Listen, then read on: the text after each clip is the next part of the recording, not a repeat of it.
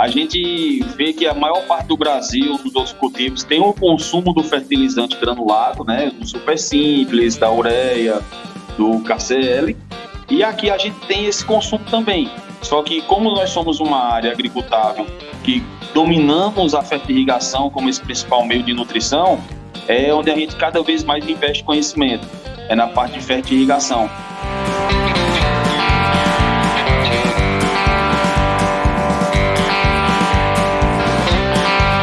Adubeiros Raiz, a sua casa quando o assunto é adubo. Pessoal, sejam muito bem-vindos a mais um episódio do nosso podcast Adubeiros Raiz, hoje com a presença do João Alfredo. Para quem não conhece, o João Alfredo é técnico agrícola pelo Instituto Federal de Petrolina lá em 2007 e também estudante de agronomia pela Ayanguera Educacional, iniciando o curso em 2018. Tá novinho ainda. Começou a carreira profissional em 2008 como profissional pela Juagro, passando em seguida pela SQM Vitas e recentemente começou a, empreender criando a Solicite Agro Representações Agrícolas. E o nosso tema central da discussão aqui é o mercado de fertirrigados de Petrolina e região. Tudo bem, Alfredo? Tudo ótimo, Jefferson. Cara, é um prazer aí receber seu convite. O nosso Vale de São Francisco merece aí estar tá levando essas informações para o seu canal, para todos os ouvintes que estão escutando, nos vendo aí através dos seus canais. E o que eu puder ajudar aqui de apresentar o meu grande Vale de São Francisco, pode contar comigo e essa fruticultura belíssima. Top, legal. Vamos seguir aí, se for indicação dessas caixinhas de perguntas que eu abro no Instagram, né? Nosso amigo Zé Balada Luiz Eduardo fez a indicação tua, você é uma pessoa muito legal, aceitou e a gente vai explorar um pouquinho aí, até porque é, curiosidade para muitos, inclusive para mim, esse teu, esse teu mundo aí, né? E antes da gente falar nele propriamente dito, Alfredo, conta um pouquinho para a gente aqui, para os nossos ouvintes, quem que é o João Alfredo aí dentro do agro? Bom, é, como você falou, eu, na verdade, sou filho do sertão de Pernambuco. Eu fui criado na extrema seca, né? Nossa, aqui já é uma, é uma região muito como é que se diz, abençoada por nós termos o Rio São Francisco, que é de onde partem as irrigações, mas daí eu fui criado no sertão de Pernambuco. Cheguei em Petrolina em 2004, né? E, dia 15 de novembro desse ano, vai fazer 17 anos que eu estou aqui, em Petrolina. E foi através da minha vinda aqui para o Vale São Francisco que eu comecei a, a entender e conhecer um pouco mais. Eu sempre fico brincando assim, da primeira vez que eu vi uma área de uva, Aí eu fiquei apaixonado, né? E quando eu vi esse rio cruzando a, entre a cidade de Petrolina e Juazeiro, aí o cara não, não volto mais não. Vou ligar para minha mãe e nunca mais eu voltei para trás. E daí, na, na, como fui criado no sertão de Pernambuco, como toda a família é, de agricultura familiar, era aquele plantio, né, de, de inverno, né, o, o milho, o feijão, para aquela pequena comercialização, aquele pequeno consumo da sua família. E aí foi minha entrada na, no agro através dos meus avós. E aí vindo a Petrolina, conheci a, a região, conheci o curso de técnica agrícola, comecei a estagiar muito cedo, eu tava, era muito muito agoniado, não ficava inquieto. E daí, já no meu primeiro ano, eu comecei meio turno numa fazenda de uva, os outros meio turno na, na escola. E aí a parte profissional entrou, entrou muito cedo, e aí eu comecei dentro dela e fui, fui. E só agora mesmo, realmente, em 2018, foi que eu decidi ingressar na agronomia para poder me especializar mais hum, e não parar mais nunca, né? E aí a gente continuar nessa agricultura linda que é o Vale do São Francisco aqui. Legal. E aí, João, como eu falei assim mais cedo aqui, né, sobre tipo a curiosidade que desperta também a tua região, por vários motivos, né? Às vezes a gente na TV aí vê alguns recortes, algumas filmagens, ou hoje em dia com a internet tá muito mais fácil o acesso a esse tipo de coisa, mas eu queria que você contasse um pouquinho para a gente aqui, ó, como que é essa região, as áreas de influência, as principais culturas, né, os principais países que nós exportamos esses frutos e outros pontos interessantes aí que você quiser abordar. Ó, oh, é... eu, sou, eu sou um cara que todo canto que eu ando, quando eu recebo pessoas de fora, né, de, outras, de outros estados, de outras áreas. Eu sempre é, sou muito suspeito, levanto muito a bandeira do Vale São Francisco. Nós, nossas, nós, nós temos aqui, principalmente, a fruticultura, né? Mas nós temos a cultura de ciclo curto e a fruticultura. Eu sempre falo que eu tento dividir em grau de importância da seguinte forma. A uva, né? Hoje nós estamos aqui já mais ou menos por volta de 15 mil hectares de uva, é, a nosso, é o nosso carro-chefe em cultura. Temos a manga, com mais de 35 mil hectares plantados hoje, né? Aí temos a goiaba, temos o coco, temos a banana e aí entre outras fruticulturas.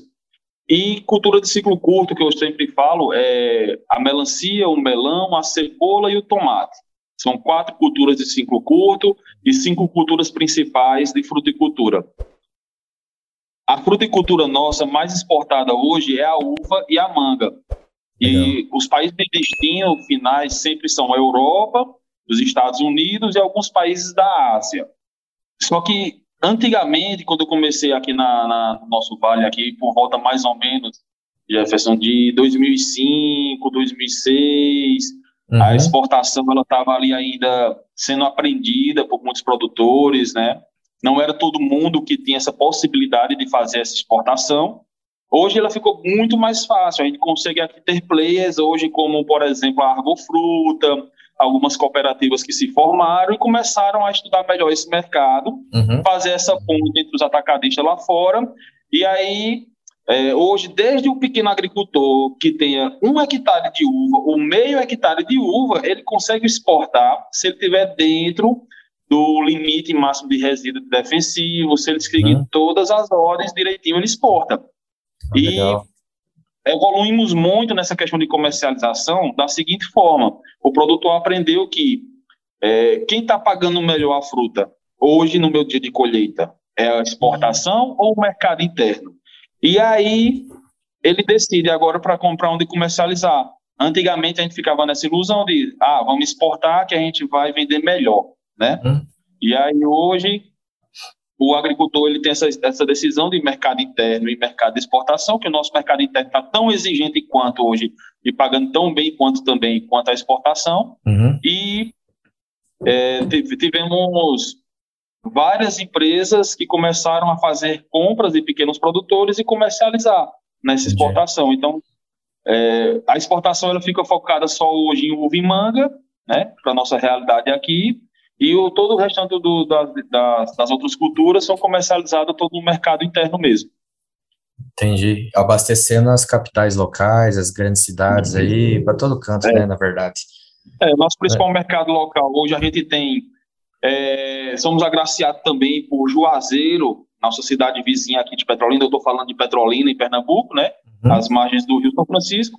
Na outra margem, 800 metros, nos divide a cidade de Juazeiro, a nossa irmã, e lá tem um grande centro de distribuição, que é o CEASA de Juazeiro, na Bahia, muito conhecido entre os comercializantes de fruta. É, se fala em, em, que ele está entre os três maiores do Brasil em comercialização. A gente vem, vem de todo o Nordeste, fruta para cá, como também vem da região Sudeste, como sobe mamão, do sul do Espírito Santo, é, como vem a questão da maçã, até da Argentina mesmo para cá.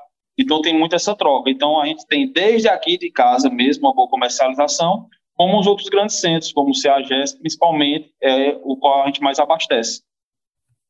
É muito legal. E daí, assim, né, para você ter um panorama aí do negócio mais da parte econômica, vamos dizer, né?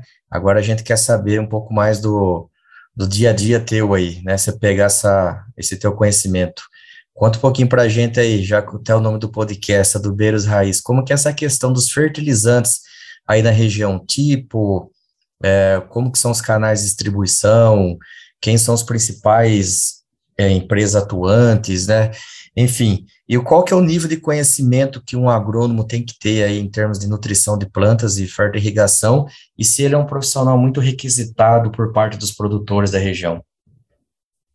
Bom, é, a, no, a, nossa parte de nutrição de plantas aqui, ela, a base dela é irrigação. Então, a gente vê que a maior parte do Brasil, nos outros cultivos, tem o consumo do fertilizante granulado, né, do super simples, da ureia, do KCL, e aqui a gente tem esse consumo também. Só que como nós somos uma área agricultável que dominamos a fertirrigação como esse principal meio de nutrição, é onde a gente cada vez mais investe conhecimento, é na parte de fertirrigação. É, só para você ter uma ideia, Jefferson, você, você falou que não conhece aqui o Vale ainda. Eu não conheço. Né? E aí eu, eu, eu gosto muito e me, me especializei bastante nessa parte de nutrição de plantas. E o que chama a atenção de algumas pessoas que trabalham com grandes culturas, quando vêm para cá, que conhecem nossos tipos de solo, por exemplo, no solo de Petrolina, a maioria dos solos de Petrolina, a sua CTC é de 5, 4, 5. Então, assim, a gente tem que ter uma dominância muito alta em questão de irrigação e fertirrigação, por conta que a gente não tem um solo que suporta uma boa reserva. Né? Qualquer irrigação a mais que seja feita, ela é lixiviada.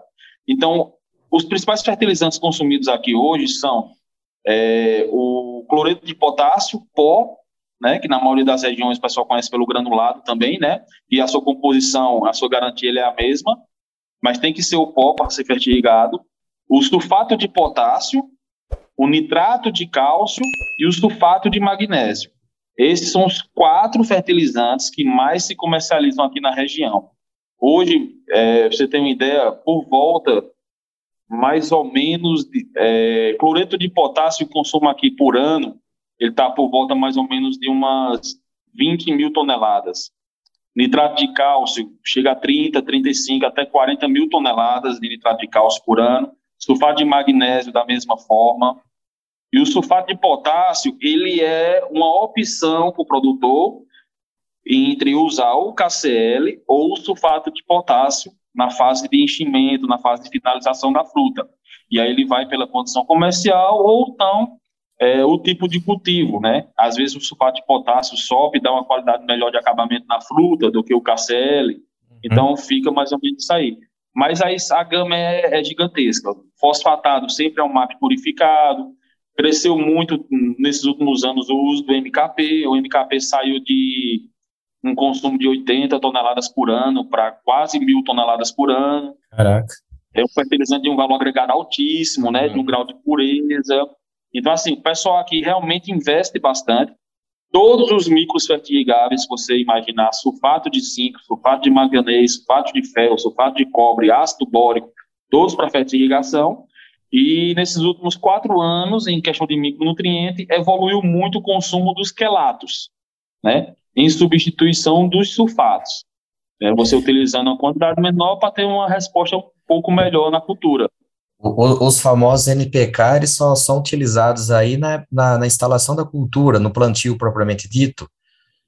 Ó, oh, é, a gente tem assim, por exemplo, banana. Banana, a gente tem uma área de banana de 12 mil hectares, mais ou menos, mas a maior parte dela consome os NPKs. Né? É, vai por grau de importância de cultura. Melancia consome muito NPK ainda. Uhum. É, a própria cebola consome muito NPK, né? Entendi. É, mas na, na fruticultura principal, como uva e manga, eles, a gente consome mais o NPK na fase de repouso, que a gente chama, né? A gente, a gente fala o seguinte, vamos fazer uma fundação, vamos fazer uma correção, então a gente vai usar ou o MAP granulado, ou algum formulado como 62412, né? Ou algumas especialidades em algumas outras empresas fosfatadas, né? como Superstart, Top Foz, Piso uhum. Raiz, e assim vai.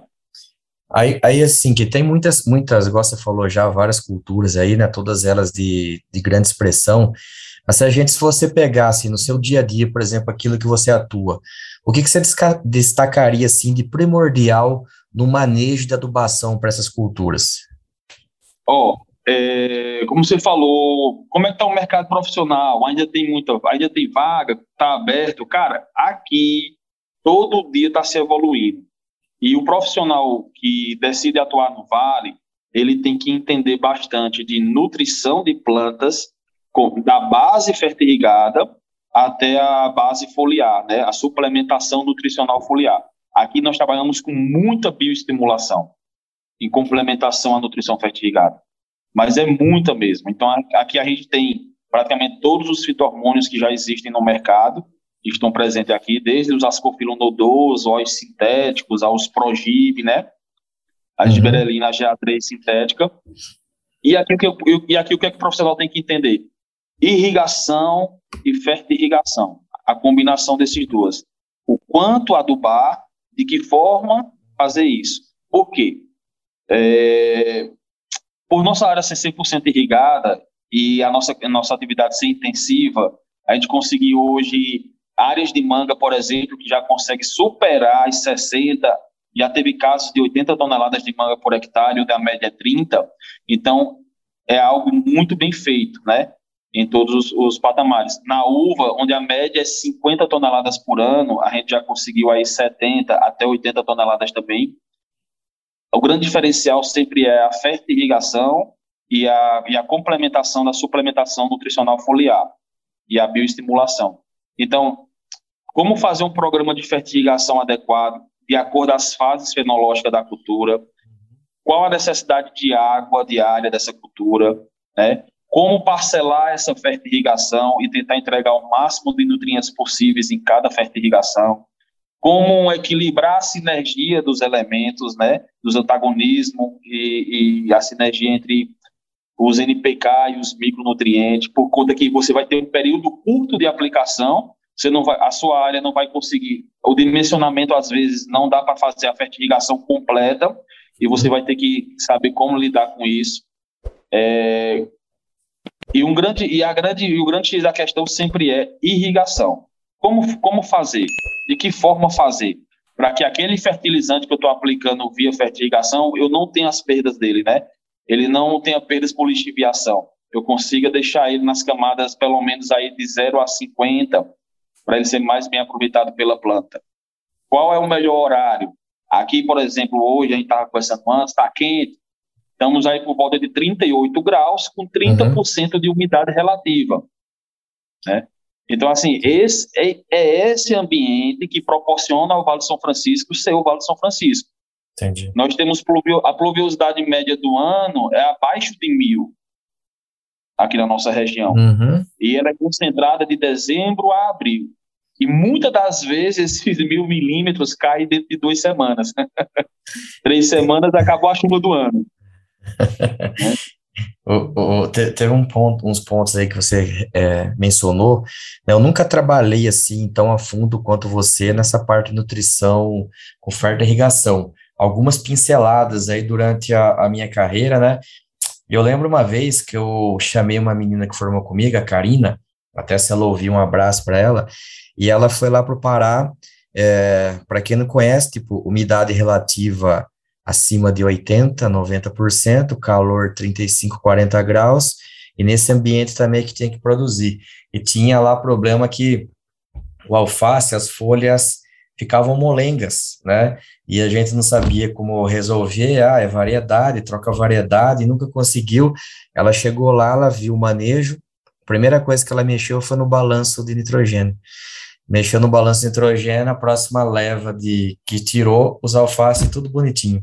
Quer dizer, não, não, conhecia, falta de conhecimento, tudo, vem alguém que entende, matou a charada rapidinho, né, mas se fosse por nós, ia estar tá lá sofrendo até hoje. aqui, aqui é, é muito interessante, né, por exemplo, muitos estudos são, são desenvolvidos hoje, nos últimos anos, sobre a questão da é, diminuir a, a, a fotooxidação das plantas, né? A gente tem uma intensidade luminosa muito alta, uma temperatura elevada, uma umidade relativa do ar muito baixa, né? Um ciclo de produção curtíssimo. Por exemplo, a uva, a nossa, nossas uvas aqui hoje, é, a média de, da, do ciclo dela era de 120 dias após a poda, está colhendo. Hoje a gente trouxe ela para 95, 100 dias de, da poda da colheita. Entendi. Então, imagina você colocar 30 toneladas de fruta, né, do zero a 30 toneladas em 90 dias. Né? Então, a se especializar em entregar o máximo para a planta, né, o melhor conforto térmico, é, protetores solares, né, bioestimulação, É, essa é a especialidade, né? Isso hoje que os agricultores vêm cada vez mais investindo aqui na nossa região, né? Tentando fazer dentro da mesma área. Eu estava até fazendo umas contas um dia desse com, com um amigo meu que eu conheci lá no Tocantins, né? Trabalha com uma área de milho, uhum. ele é, trabalha com sementes, e aí a gente conversando, né? Era muito interessante que tudo para eles são 500 hectares. Não, tipo, produtor pequeno é 2 mil hectares. né? E aí, o produtor pequeno para a gente é um, dois, né? E aí, em faturamento bruto, a cultura da uva, como se na principal cultura aqui da nossa região, ela, na sua média de produtividade de 50 toneladas por hectare ano, ela fatura bruto 200 mil reais por ano. Porra. Né? Mas temos vários produtores que já conseguem superar os 400 mil reais por ano de faturamento bruto, né? E, e por que, que as, ah, muitas empresas gostam de estar no Vale? É, nós não temos época sazonal. Nosso, nosso ano safra é de janeiro a dezembro. Né? Diversas culturas aqui, por exemplo, tirando as culturas de ciclo curtíssimo, de 60 dias, como melão e melancia, a cebola, o tomate, a manga, a maracujá, a uva, eles consomem em média uma tonelada de fertilizante por ciclo. Entendi. Né? Então, assim, todos os fertilizantes que você utiliza, vai mil quilos, né? Uma tonelada em um ciclo de 120 dias. Olha só, né? A, as entradas de, de, de, adubação, elas são semanais ou de duas a três vezes por semana. Uhum. Né? Então, assim, é um mercado que gira muito, o mercado ele sempre está sendo reabastecido. A gente agora tá, só está vendo essa alta de fertilizante acontecendo, não temos escolha, né? É, já já está naquele na, quase chegando naquele ponto de que está comprando porque não, não, é mais o preço é a falta uhum. né tem que ter o fertilizante e é, é, diferente de uma cultura de grandes culturas por exemplo que eu não posso contar com o cálcio da calagem se eu contar com o cálcio da calagem, a fruta não vai ter vida útil para poder chegar na Rússia, chegar na China, chegar na Inglaterra. Eu tenho que adubar com nitrato de cálcio. Nitrato de cálcio é um dos fertilizantes, por exemplo, que saiu de R$ 28,50 o saco de 25 quilos para 60 reais, 63 reais o saco de 25 quilos. E só para você ter uma ideia, nitrato de cálcio utiliza-se mais ou menos por volta de 300 quilos por hectare na safra, né? Só de um, de um fertilizante, que é o nitrato de cálcio, para poder fornecer o cálcio. Né? E a gente conta com um pouco do nitrogênio dele. Mas e os demais? É, nas, nos últimos levantamentos que eu tinha feito, um hectare de uva, vamos dizer assim, é, o consumo de fertilizante dele, do produtor, ficava por torno de 2.300, 2.800 reais por hectare a sua adubação. Né? Como, e para muitos já era alto. Né? E hoje esse mesmo hectare está saindo quase 7 mil reais a adubação. E aí é difícil, você não consegue diminuir. Você não consegue, é, tipo, estou aplicando 50 quilos de sulfato de potássio por semana, eu vou diminuir para 25. Se diminuir, uhum. a produção vai cair. Eu não tenho solos que tem uma boa reserva. Eu não tenho solos de CTC alto, solos argilosos, entendeu?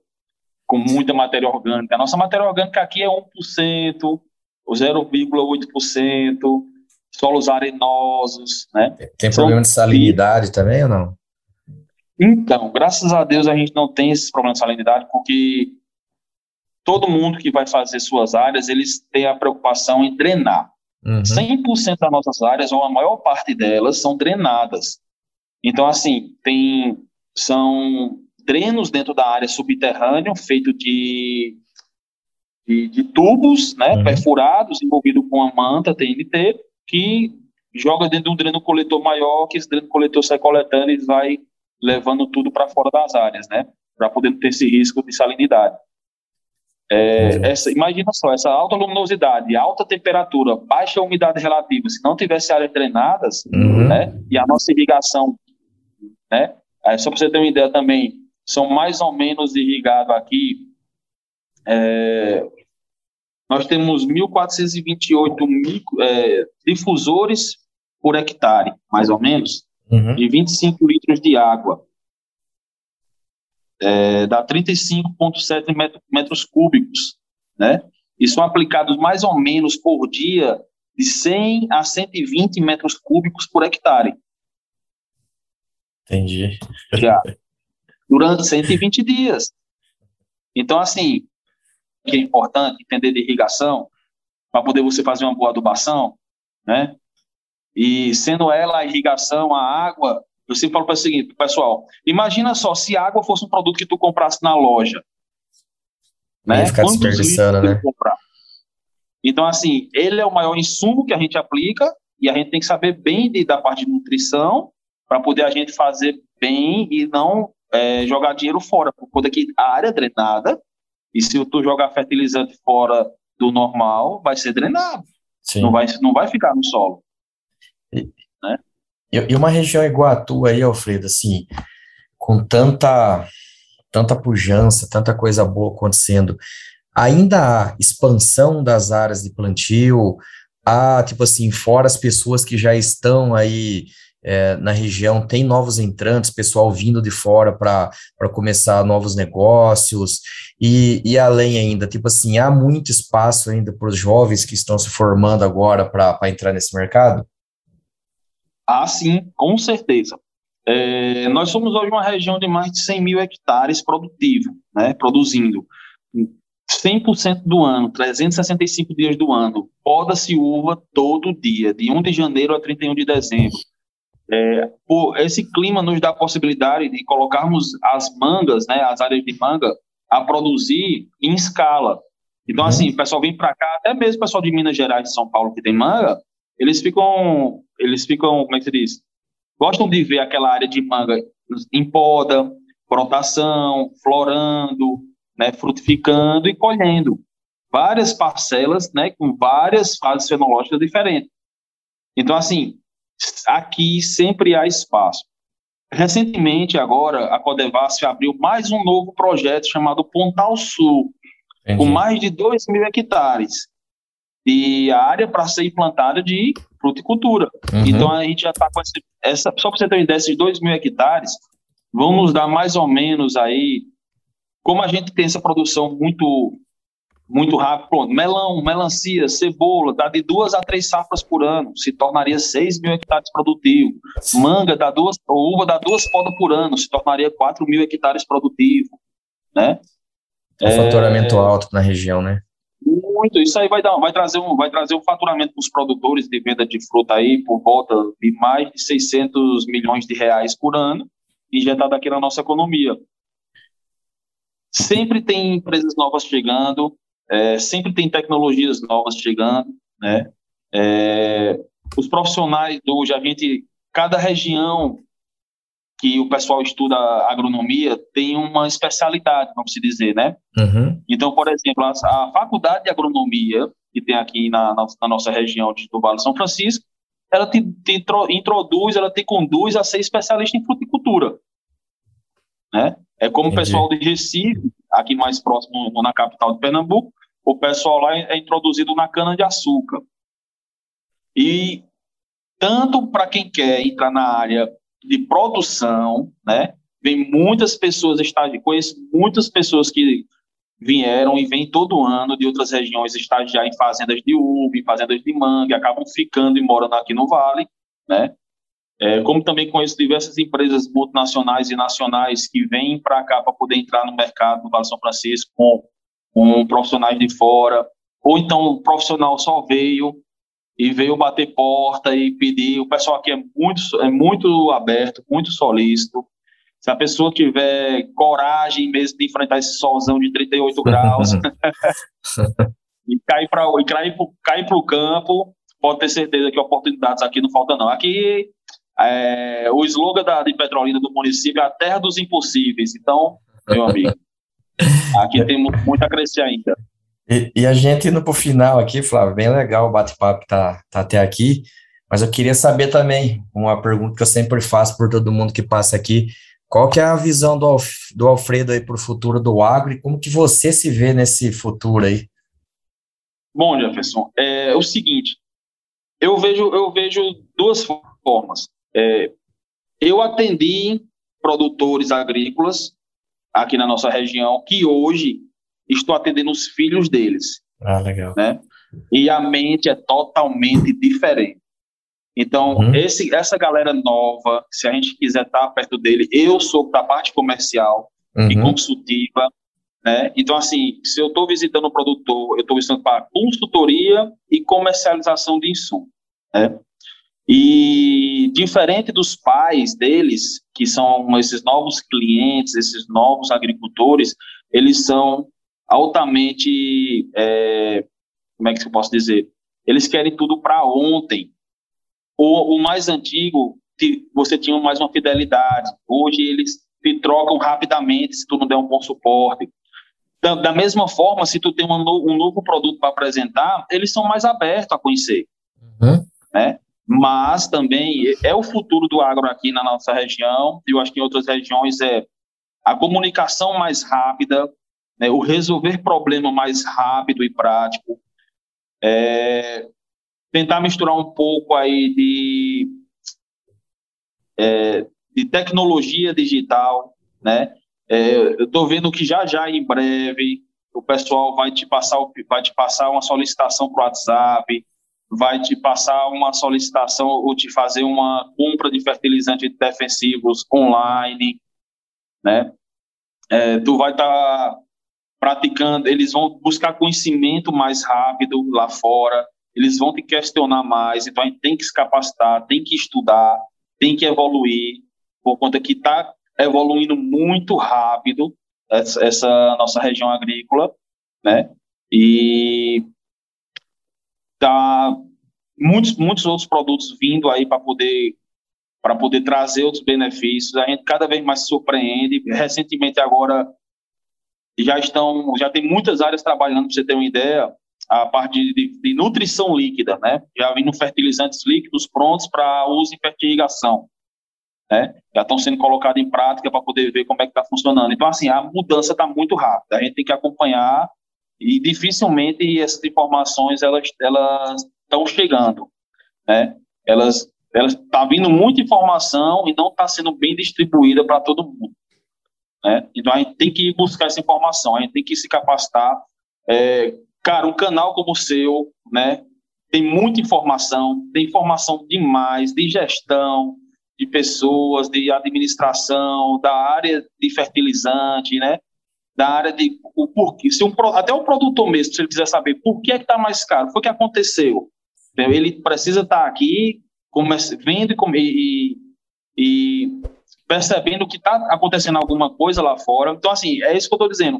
Eu mesmo comecei a divulgar muito o seu canal quando eu comecei a assistir alguns vídeos seus. Eu disse, cara, velho, olha aqui, ó, vamos, vamos para essa outra realidade. Como a gente é uma realidade de fruticultura, e vocês é que consomem a maior parte do fertilizante, a gente sempre fala, né?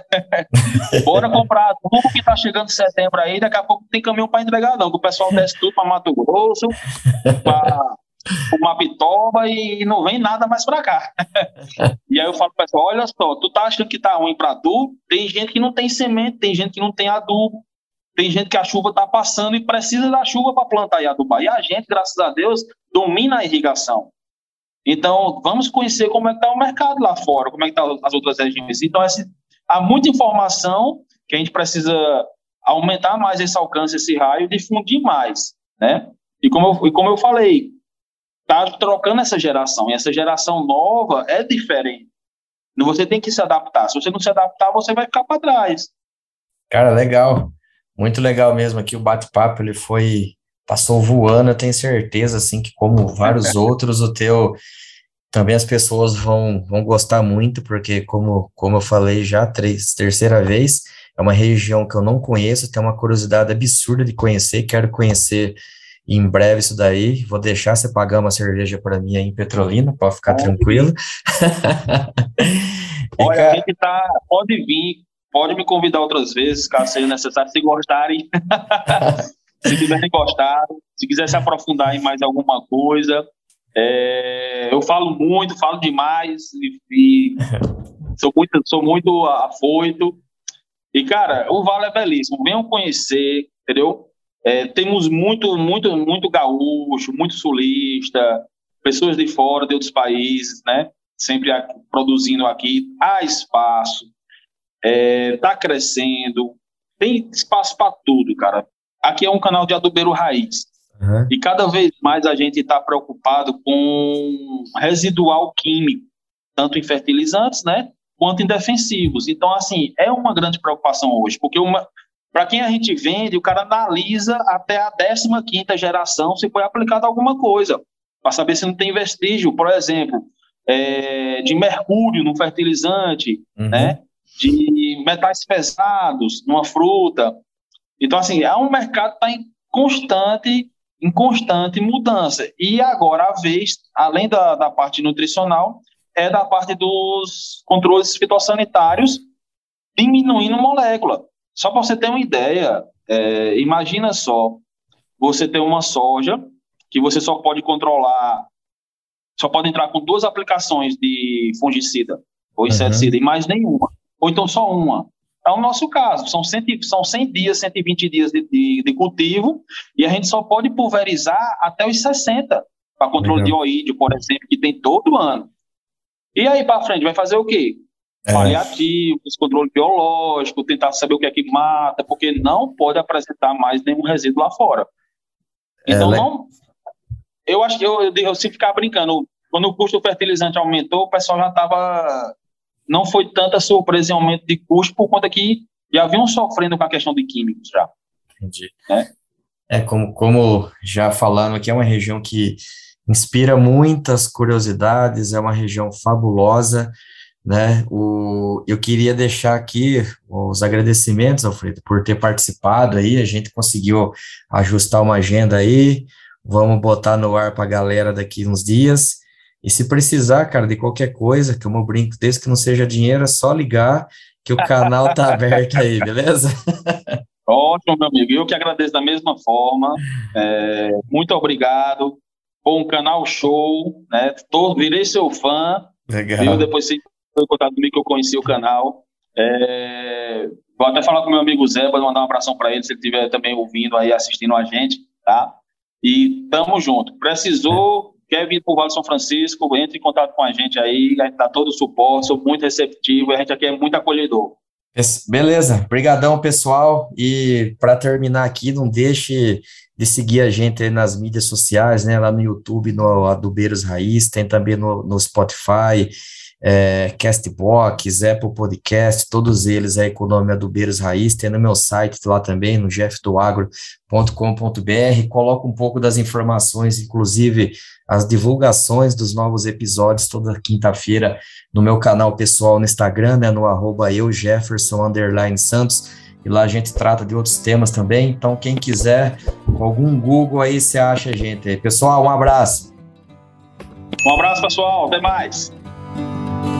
Adubeiros Raiz, a sua casa quando o assunto é adubo.